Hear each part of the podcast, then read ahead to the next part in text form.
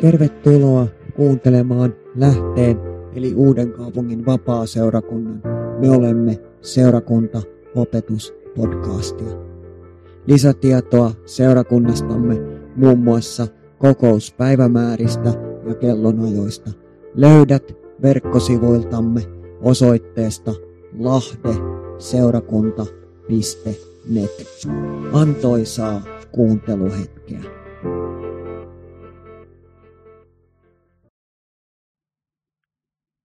Jumalan rauhaa minunkin puolestani ja, ja, ja mä toivotan kaikille, jotka tätä haluaa katsoa ja kuunnella ja myös meille, jotka ollaan täällä sitä tekemässä, niin oikein siunattua Jumalan rauhaa tähän hetkeen.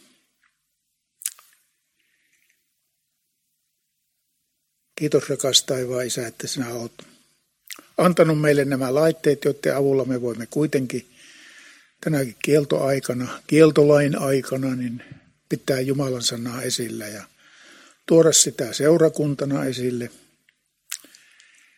mutta ennen kaikkea ihan henkilöuskovina ja yksityisinä, niin että sinä,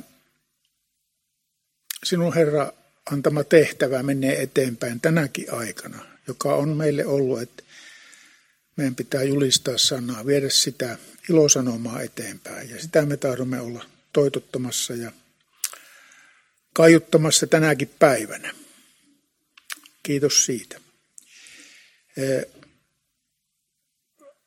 Mulla on tämmöinen aihe kuin kolossalaiskirjeestä sanoma seurakunnalle. Se pyörii lähinnä kolossalaiskirjeen toisen ja kolmannen luvun jakeissa. Tämä olisi voinut ihan yhtä hyvin ottaa korintolaiskirjeestä. On kysymys samanlaisista seurakunnista. Ja nämä on oikeastaan kuvaa tämän päivän seurakunnasta myös tänä päivänä ja Suomessa. Paavalin kirje korossalaisille on semmoinen keskeinen kirje nykypäivän seurakunnalle, joka nykypäivän seurakuntakin elää Kolossan seurakunnan tavoin kaikenlaisten erilaisten opintuulien riepoteltavana, ehkäpä juuri tänään kovemmin kuin koskaan. Paineet ovat joka puolelta ja me ihmiset, seurakuntalaiset ja seurakunnan toiminnasta vastaavat, niin pyrimme aina välillä panikoitumaan siihen, kun hommat ei mene niin kuin me on aivoiteltu, mutta Herra, sinä olet tarkoittanut niin, että ne ei saakaan mennä. Vaan sinä, rakas Jeesus, olet seurakunnan pää ja sinä olet antanut meille ohjeet, jotka nyt tähän on kirjannut Paavali kolossalaisille, mutta myös meille tänä päivänä. Ja tämä on nimenomaan äh, ehkä semmoista harhaopin julistamisesta ja judaistien, eli niiden, jotka haluaa tuoda juutalaisia tapoja kristilliseen seurakuntaan. Ja siitä on helppo mennä sitten gnostilaisuuteen ja sillä tavoin tuoda ihan, ihan väärää tietoa koko siitä tarkoituksesta, mitä varten seurakunta on.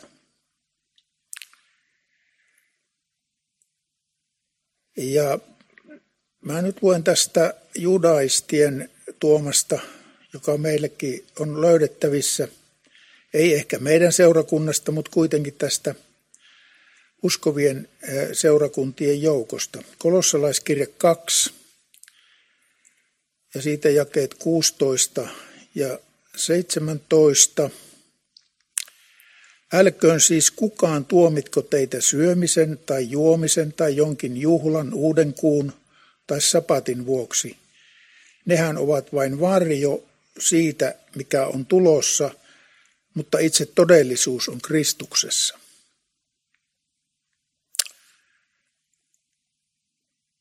Ja mitä nämä judaistit sitten toivat, se on kolossalaiskirje 2 ja jäi 11, sanoo näin, että meidät on Kristuksessa ympärileikattu. Judaistit vaativat ympärileikkausta. Meidät on ei käsin tehdyllä ympärileikkauksella, vaan lihan ruumiin riisumisella, Kristuksen ympärileikkauksella. Me emme ole siinä mielessä lai alla, että se on kahdeksantena päivänä tapahduttava ympärileikkaus, vaan silloin kun me uskoon tulemme, niin Jeesus Kristus ympärileikkaa, puhdistaa meidän sydämen ja sydämen haavat. Sitten kolossalaiskirje 3.11 sanoo tästä samaista asiasta. Tässä ei ole kreikkalaista eikä juutalaista, ei ympärileikkausta – eikä ympärileikkaamattomuutta, ei barbaaria, skyyttalaista orjaa eikä vapaata, vaan Kristus on kaikki ja kaikessa. Eli tämä on meitä ei tänä päivänä kristittyinä niin jaotella sen mukaan, ketä me olemme, mistä me olemme, niin kuin oli juutalainen puoli, että siihen sai kuulua vain se kansa, valittu kansa ja tänäkin päivänä. Ortodoksi juutalaisuus on hyvinkin lainalainen. Toisaalta seurakuntaa hämmensivät tuona aikana korinttilaisista niin nämä gnostilaiset harhaopettajat, jotka puolestaan vaativat asketismia. Kolossalaiskirje 2.20. Jos te olette Kristuksen kanssa kuolleet maailman alkeisvoimille – Miksi te ikään kuin eläisitte maailmassa, annatte määrätä itsellenne sääntöjä, kuten älä tartu, älä maista, älä kosketa. Nehän ovat ihmisten käskyjä ja oppia ja ne koskevat sellaista, mikä on tarkoitettu käytössä häviämään. Niillä tosin on viisauden maine ja itse valitun Jumalan palveluksen, nöyryyden ja ruumiin säälimättömän kohtelun vuoksi, mutta mitään arvoa niillä ei ole ja niitä noudatetaan vain lihan tyydyttämiseksi. Tavallaan meillä on nyt näitä koronasäännöksiä, niin ne on tullut valtiovallan tasolta. Meidän tulee kuitenkin olla kuuliaisia esivallalle, niin tämä paikka ei tälle kohtaa käy oikein puolustukseksi.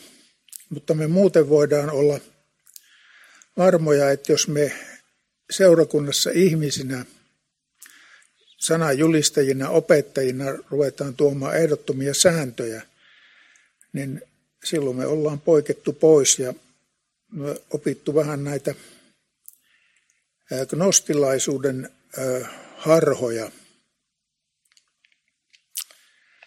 Sitten on tämmöistä seurakunnissa tänäkin päivänä havaittavissa, niin kuin oli korintoaikana, enkelien palvonta siitä – Paavali opettaa kolossalaiskirje 2.18. Älköön teidän voittopalkintoanne riistäkö kukaan, joka on mieltynyt nöyryyteen ja enkelien palvontaan, on näkyjensä vallassa ja lihallisen mielensä turhaan paisuttama.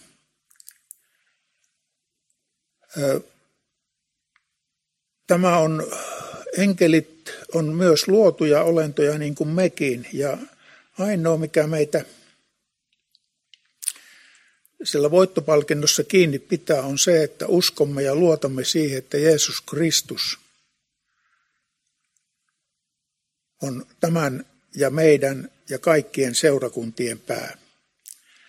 Ja sitten gnostilaisuuteen kuuluu myös tämmöinen salattu tieto. Siitä Paavali varoittaa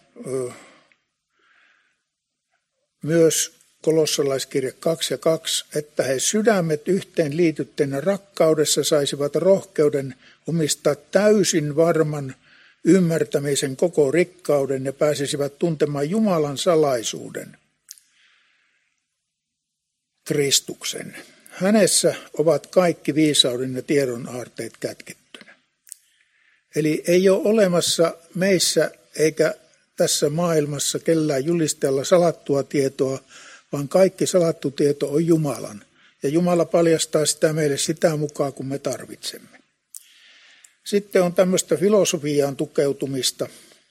Siitä Paavali kirjoittaa kolossalaiskirja 2.4. Sanon tämän, ettei kukaan pettäisi teitä suostuttelevalla puheella. Ja sitten jae kahdeksan. Varokaa, ettei kukaan saa teitä saaliikseen järkeisopeilla, tyhjällä petoksella, jotka perustuvat ihmisten perinnäissääntöihin ja maailman alkeisvoimiin, eivätkä Kristukseen. Näiden opintuulien riepotellessa seurakuntaa tai seurakuntia,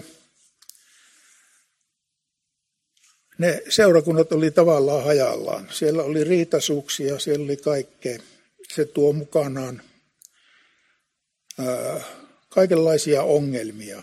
Ja tämä harhaoppi, mikä gnostilaisuus tuo, niin on erittäin harmillinen jos semmoinen seurakuntaan pesiytyy, koska se vaikuttaa suoraan seurakuntaan siltä sisältä päin. Se ei ole ulkoa päin tuleva, vaan siitä pitää varoittaa oikein totisesti, että seurakunta on paikka, jossa pitäisi ja pitää saada oppi sellaisena kuin Raamattu sen meille antaa, eli Jumalan sana. Mitä kauemmin tämmöinen harhaoppi saa niin kuin temmeltä alueella tai seurakunnassa, sitä vaikeampaa on kitkeä pois hajottamatta koko seurakuntaa. Tilannetta ei tietenkään auta se, että jokainen kuvittelee tietenkin itse olevansa oikeassa, kun taas ne toisin ajattelijat ovat hänen mielestään harhaoppisia. No, mikä sitten neuvoksi, jos kaikki ovat mielestään oikeassa – mutta kukaan ei suostu ottamaan vastaan ohjeita toisilta. Vastaukseksi hajannukseen Paavali antaa joukon kehotuksia. Kolossalaiskirje 3.12. Pukeutukaa siis te, jotka olette Jumalan valittuja, pyhiä ja rakkaita, sydämelliseen armahtavaisuuteen, ystävällisyyteen, nöyryyteen – lempeyteen ja pitkämielisyyteen. Kärsikää toinen toistanne ja antakaa toisillenne anteeksi, jos jollakulla on moitetta toista vastaan. Niin kuin Herra on antanut teille anteeksi, niin antakaa tekin. Mutta kaiken tämän lisäksi pukeutukaa rakkauteen, joka on täydellisyyden side. Vallitkoon teidän sydämissänne Kristuksen rauha – johon teidät myös on yhdessä ruumiissa kutsuttu, ja olkaa kiitollisia. Runsaasti asukoon teissä Kristuksen sanaa, opettakaa ja neuvokaa toinen toistanne kaikella viisaudella, psalmein, kiitosvirsin, hengellisin lauluin, laulain kiitollisina sydämissänne Jumalalle. Mitä teettekin, sanoin tai teoin tehkää, kaikki Herran Jeesuksen nimessä – kiittäen Isää Jumalaa hänen kauttaan. Ja katsotaan nyt näitä ohjeita vähän tarkemmin. Tuo kappale kolossalaiskirjeestä on myös tavallaan versio kalattalaiskirjeen hengenhedelmissä, kalattalaiskirje 5, 22, 23 Mä en lähde sitä sen enempää lukemaan, mutta ne löytyy kaikki ne, mitä hengenhedelmä meihin tuottaa ja mikä on, ei ole hengenhedelmää, niin myös tästä kolossalaiskirjeestä. Paavali aloittaa esityksen yhteenvedon omaisella kehotuksella, jossa hän ensin muistuttaa seurakuntalaisia uskon, pyhyyden ja valinnan perustuksesta Kristuksessa. Eli te, jotka olette Jumalan valittuja, pyhiä ja hänelle rakkaita. Tämä kolossalaiskirjeen 3 ja 12 oikeastaan A, eli alkuosa tuosta jakeesta, joka edellä luin jo. Sen jälkeen apostoli luettelee joukko asenteita, joiden hän toivoo vast edes ohjaavan toisilleen katkerutuneiden seurakuntalaisten edesottamuksia. Eli tämän jakeen 12, tavallaan B-osa, pukeutukaa siis sydämelliseen armahtavaisuuteen, ystävällisyyteen, nöyryyteen, lempeyteen ja kärsivällisyyteen. Sitten jakeessa 13 alkaen niin Paavali avaa tarkemmin, miten asenteiden muutos ja tosi hengen hedelmä ei voi olla näkymättä seurakunnassa. Ja lisäksi anteeksi antava mieli on uskovan omakohtaisesti kokeman anteeksi antamuksen johdonmukainen seuraus. Kun Jeesus opetti opetuslapsia rukoilemaan, hän piti anteeksi antamusta kaikkia muita aiheita tärkeämpänä. Eli Matteuksen evankeliumissa hän opettaa Isä meidän rukouksen ja siellä on sitten paikka, että kun me menemme sitä eteenpäin, niin eli meidän tulee antaa anteeksi niille, jotka ovat meitä vastaan rikkoneet, koska Jumala on antanut meille vielä suuremmat synnit anteeksi. Eli semmoinen vastavuoroisuus seurakunnassa se lähentää. Ja kolossalaiskirjeen kehotuksessa kaikuu tämä saman ääni, eli voima, mikä se nyt onkaan sitten anteeksi antamuksessa. Se löytyy myös korinttilaiskirjeestä. Nämä kaksi seurakuntaa oli tavallaan toistensa, ei nyt ihan kopioita, mutta oli kuitenkin siellä niin sanotulla pakana-alueella. Ja aivan kuten Korinttiin kirjoitetussa kirjeessä painotetaan rakkautta seurakuntaa yhdistävänä voimana, esimerkiksi ensimmäinen korintolaiskirje 13 ja siitä 1-13. Siinä puhutaan, millainen on rakkaus, ja se on nimenomaan agape-rakkaus, Jumalan rakkaus. Niin tässäkin kohdassa Paavali kolossalaisille vetoaa seurakuntalaisten keskinäiseen rakkauteen. Kolossalaiskirje 3 ja 14. Mutta kaiken kruunuksi tulkoon rakkaus, sillä se tekee kaiken täydelliseksi. Ja sitten tämä oikeassa oleminen ei ole milloinkaan minkään arvoista, jos siitä puuttuu rakkaus. Ymmärrys siitä, että että me voimme olla oikeassa, mutta se ei saa niin kuin tulla riita-aiheeksi ihmisten ja seurakuntalaistenkaan väliin. Tässä on kyse vaan semmoista perimmäisestä motiivista totuuden takana. Jos oikeassa oleminen johtaa hajaannukseen seurakunnassa, silloin totuuden vaalijoiden on aika katsoa peiliin – ja kysyä, mihin loppujen lopuksi pyrin tällä kaikella. Jos sen sijaan totuutta vaalitaan rakkaudessa, ei totuus hajota, vaan se rakentaa seurakuntaa.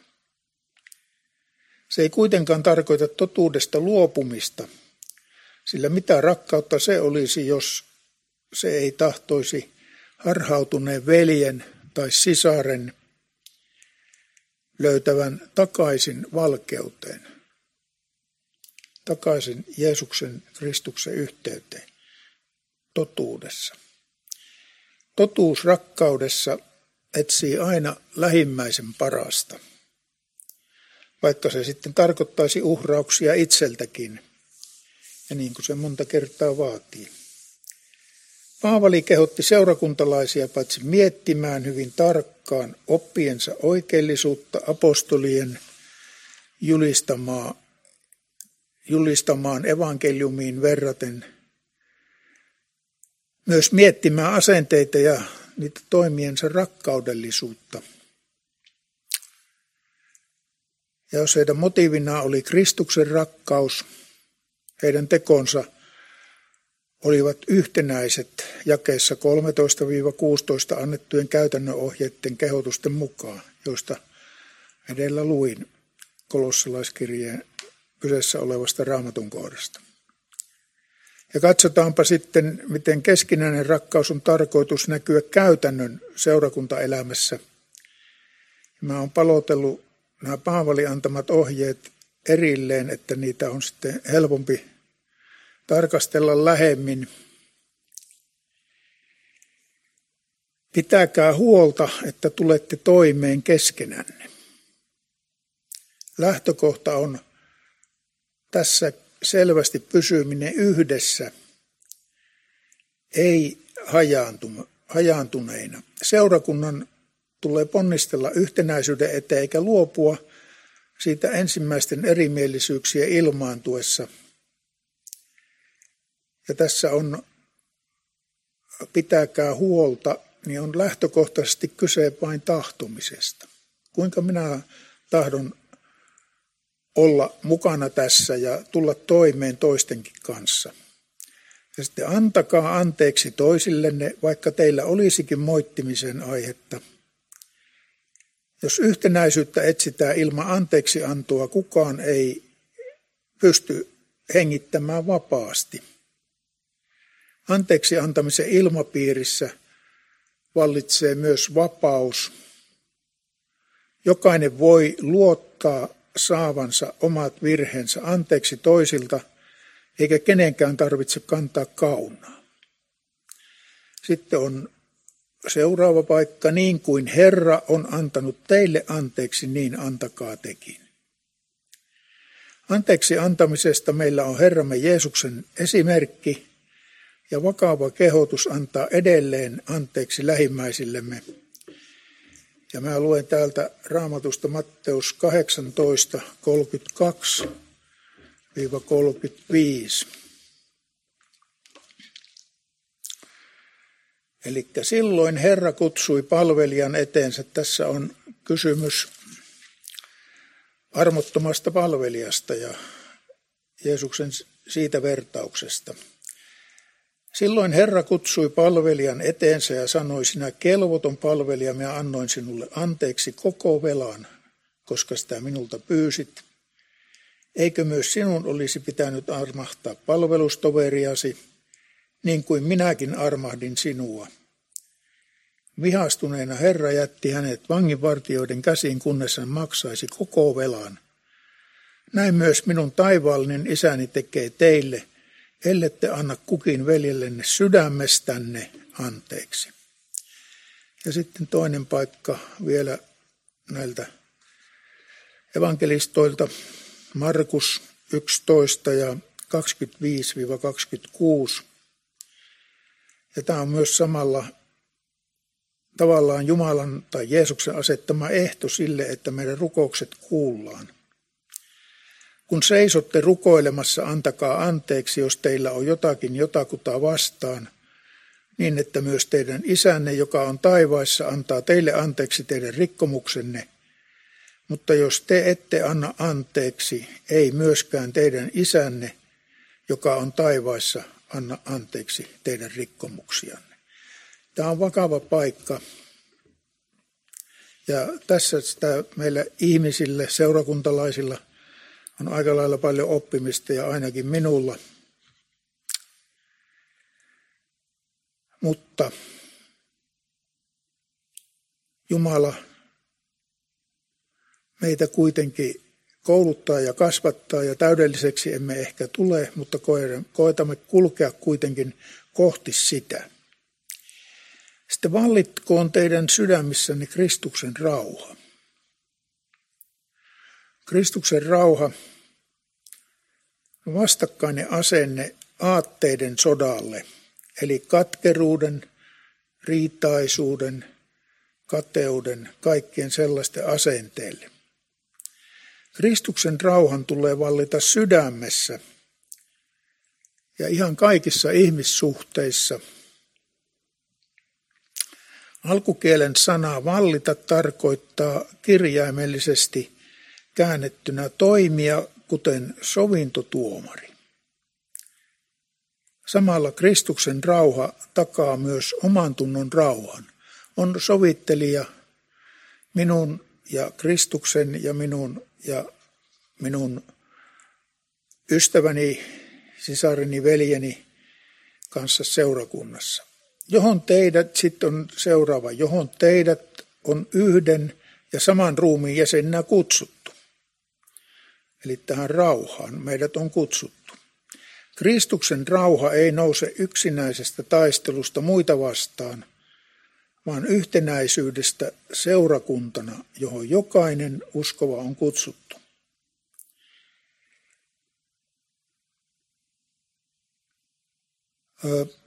Tässä on sitten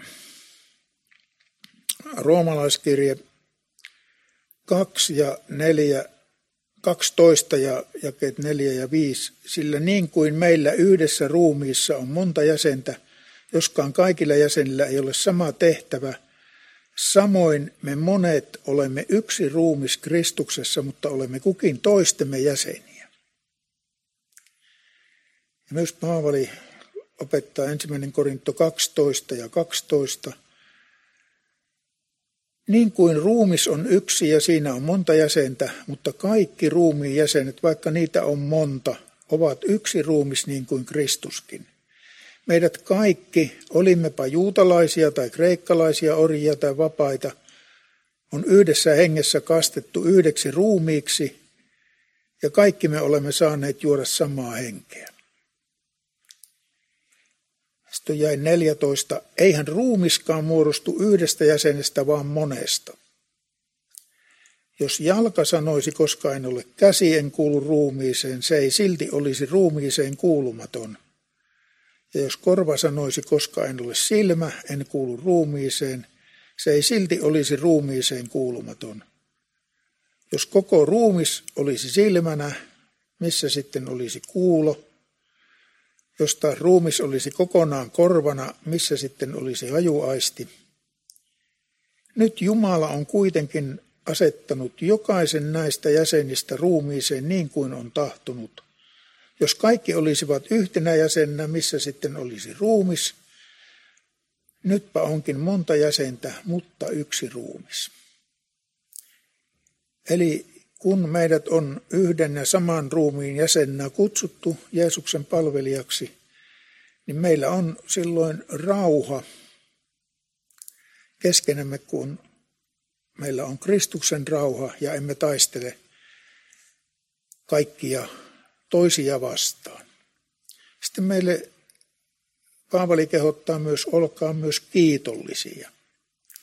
Se, että Kristus on kuollut puolestamme ja olemme etuoikeutetut seuraamaan häntä, se on meille ikuinen kiitollisuuden aihe. Ja kiitollisuutemme Kristukselle luulisi voittavan pienet keskinäiset elimielisyytemme.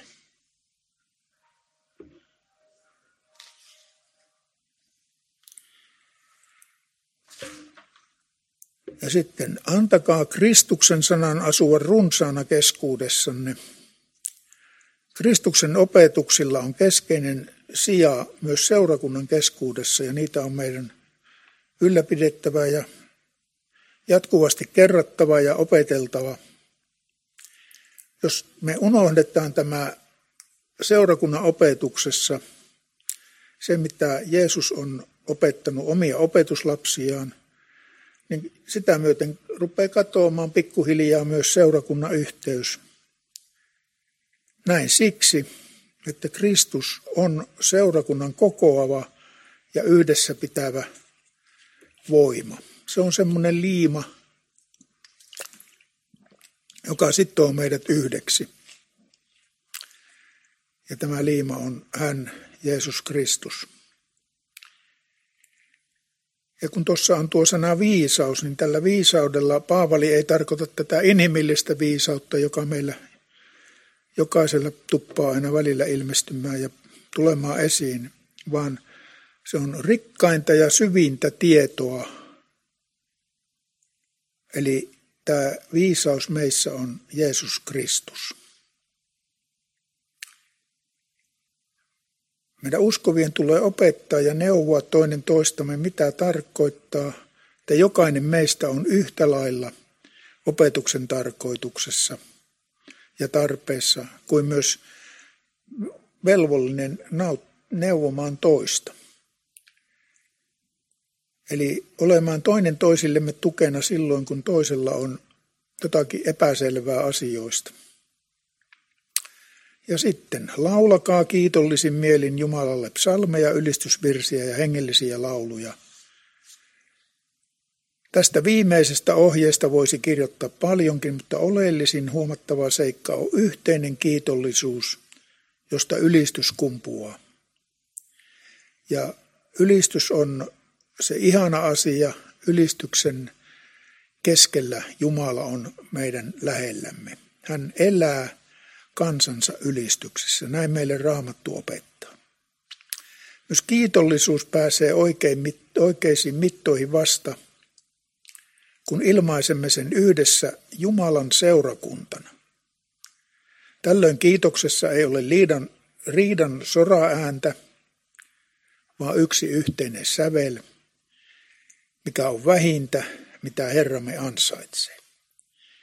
Ja aivan lopuksi 17. jakeessa Paavali summaa yhteen kaiken edellä sanotun.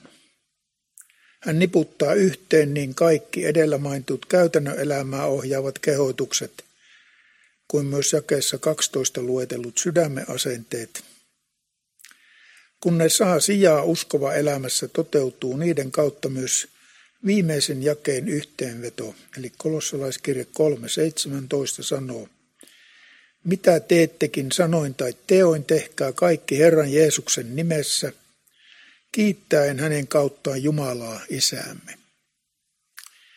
Siis mitä ikinä sanomme tai teemme, niin meidän tulee tehdä se niin kuin tekisimme sen itse Jeesukselle hänen nimessään. Sanojen Herran Jeesuksen nimessä, joka muuten kreikaksi on en onomati Kyrio Jeesu.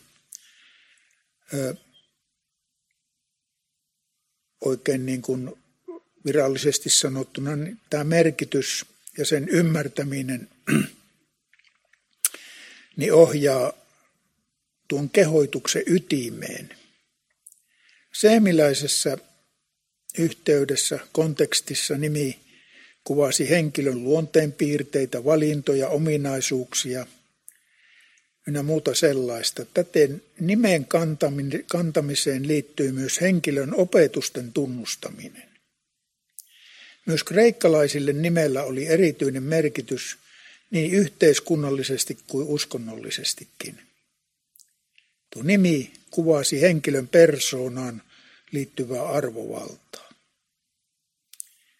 Täten tekstissämme Herran Jeesuksen nimessä rajaa tekemisen vain sellaiseen, minkä kyseinen henkilö, eli Herra Jeesus, saattoi ja saattaa allekirjoittaa ja hyväksyä. Jos siis tekomme ja suhtautuminen, suhtautumisemme toinen toistamme kohtaan on Herran nimen mukaista, Herramme nimen mukaista, tuottaa elämäämme hyvää hedelmää kiittäen hänen Jeesuksen kauttaan Jumalaa Isäämme. Silloin sydämemme täyttyy jakessa 12 mainitusta oikeista asenteista ja vaelluksestamme käy ilmi esimerkiksi jakeessa 13-16 kuvattu oikea elämä. Ja kerrataan vielä tuo jae 12. Sillä niin kuin meillä Yhdessä ruumiissa on monta jäsentä, jonka kaikilla jäsenillä ei ole sama tehtävä. Tai se on täälläkin 12, ensimmäinen Korinto 12, näin tämä menee. Niin kuin ruumis on yksi ja siinä on monta jäsentä, mutta kaikki ruumiin jäsenet, vaikka niitä on monta, ovat yksi ruumis niin kuin Kristuskin. Ja sitten nämä jakeet 13-16 Meidät kaikki, olimmepa juutalaisia tai kreikkalaisia, orjia tai vapaita, on yhdessä hengessä kastettu yhdeksi ruumiiksi ja kaikki me olemme saaneet juoda samaa henkeä. Eihän ruumiskaan muodostu yhdestä jäsenestä, vaan monesta. Ja sitten on tämä, jos jalka sanoisi, koska en ole käsi, en kuulu ruumiiseen, se ei silti olisi ruumiiseen kuulumaton Jos korva sanoisi, koska en ole silmä, en kuulu ruumiiseen, ei se silti olisi ruumiiseen kuulumaton. Ja jae 17, jos koko ruumis olisi silmänä, missä sitten olisi kuulo, jos taas ruumis olisi kokonaan korvana, missä silloin olisi hajuaisti.